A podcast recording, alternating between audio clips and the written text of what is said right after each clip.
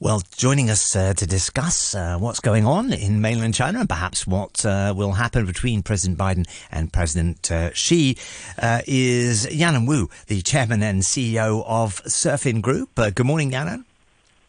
Good morning, James. How are you this morning? I'm fine. Hope you're well as well. what do you see the impact of this summit um, between Biden and Xi on Wednesday?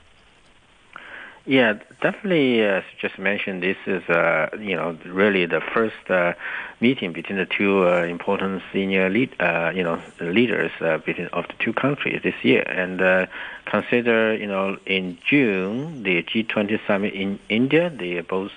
Uh, President Xi didn't uh, attend, so that uh, kind of disappointed to the U.S. side.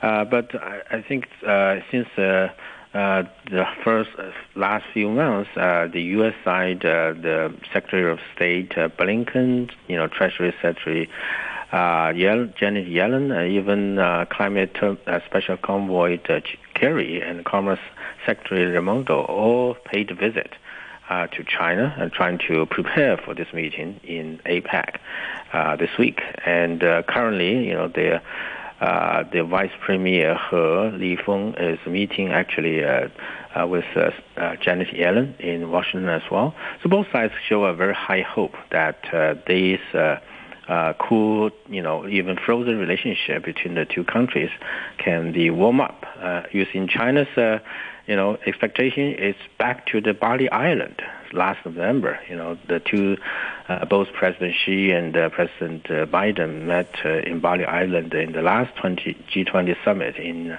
Indonesia. So that should show a positive sign for the business, you know, in both countries, mm. trying to uh, avoid decoupling, you know, totally. Yeah.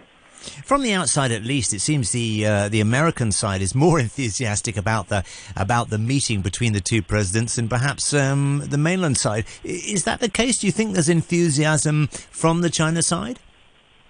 Yeah, China takes a very very cautious approach. Uh, is I think mainly because this. Uh, you know some uh, uh, the uh, restrictions and the uh, the penalty on the uh, key sectors uh, between the uh, stamp duty and custom duty still in, in place. So China want to have some bargaining, you know, on this uh, key industry uh, exports and imports on this, you know, higher prices.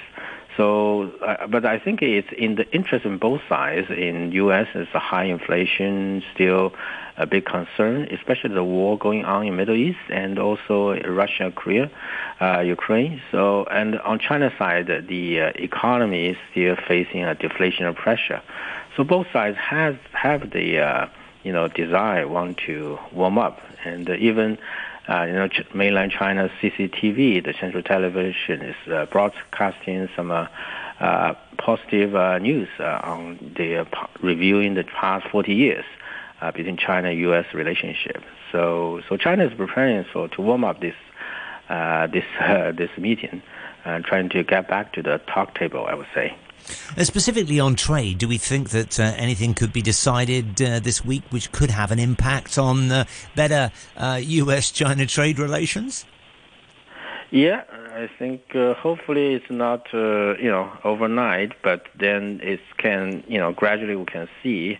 but I think the U.S. side are facing the election and also the Congress uh, pressures, you know, on the the administration side, trying to still push more, even more harsh pressure on the trade side, uh, trade sanctions. Uh, but China, you know, with uh, Vice Premier He Lifeng uh, talking to Janet Yellen, you know, trying to uh, show a good sign that the decoupling is not a solution, especially, you know, the U.S. Treasury is still at high, you know, interest rate and pay, uh, you know, the debt uh, and interest annually. So so it's a, it's a, it also in the interest of US, U.S. side that you know China continue to support uh, this U.S. Treasury market and mm. also you know in other areas. Uh, so both sides have to show some uh, uh, compromise, you know, to to uh, to avoid this total decoupling. Turning to uh, the property issue in China at the moment, um, you know, obviously the government has been focused on uh, uh, new stimulus to make things better with the economy, I suppose. Uh, how do you see it at the moment? We, have got a lot of data coming out this week. What are the prospects for some kind of economic recovery, and particularly uh, in the property sector, Yanan? Yeah, property sector is the key, uh, you know, the backbone of the Chinese economy.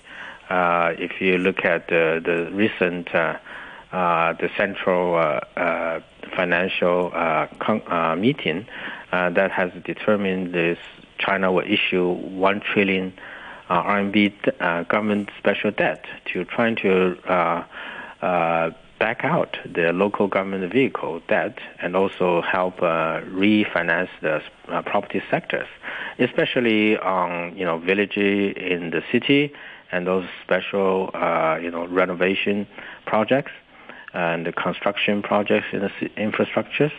So uh, property sector definitely uh, facing a hard uh, you know pressure that is losing the blood on refinancing side. Uh, if you look at some special uh, local government, the the debt burden has been, you know, over 75% to even 100%. And uh, this year alone, 2023, the some government, uh, local government debt will mature with uh, over 1 trillion RMB. Uh, this is the recent peak for the last decade. So the revenue of the uh, local government really, uh, really reduced you know, because of this cannot sell more lands. And uh, the land selling, you know, the revenue has decreased about over 23% in the first half of this year alone. Mm. So that pushed um, a lot, even more pressure on local government mm. vehicles. So property sector is related to local government debt level and burden, and that uh, again, you know, uh, put more pressure on you know the the economy side. Right. So that's why central government step in, try to save the situation. Yeah.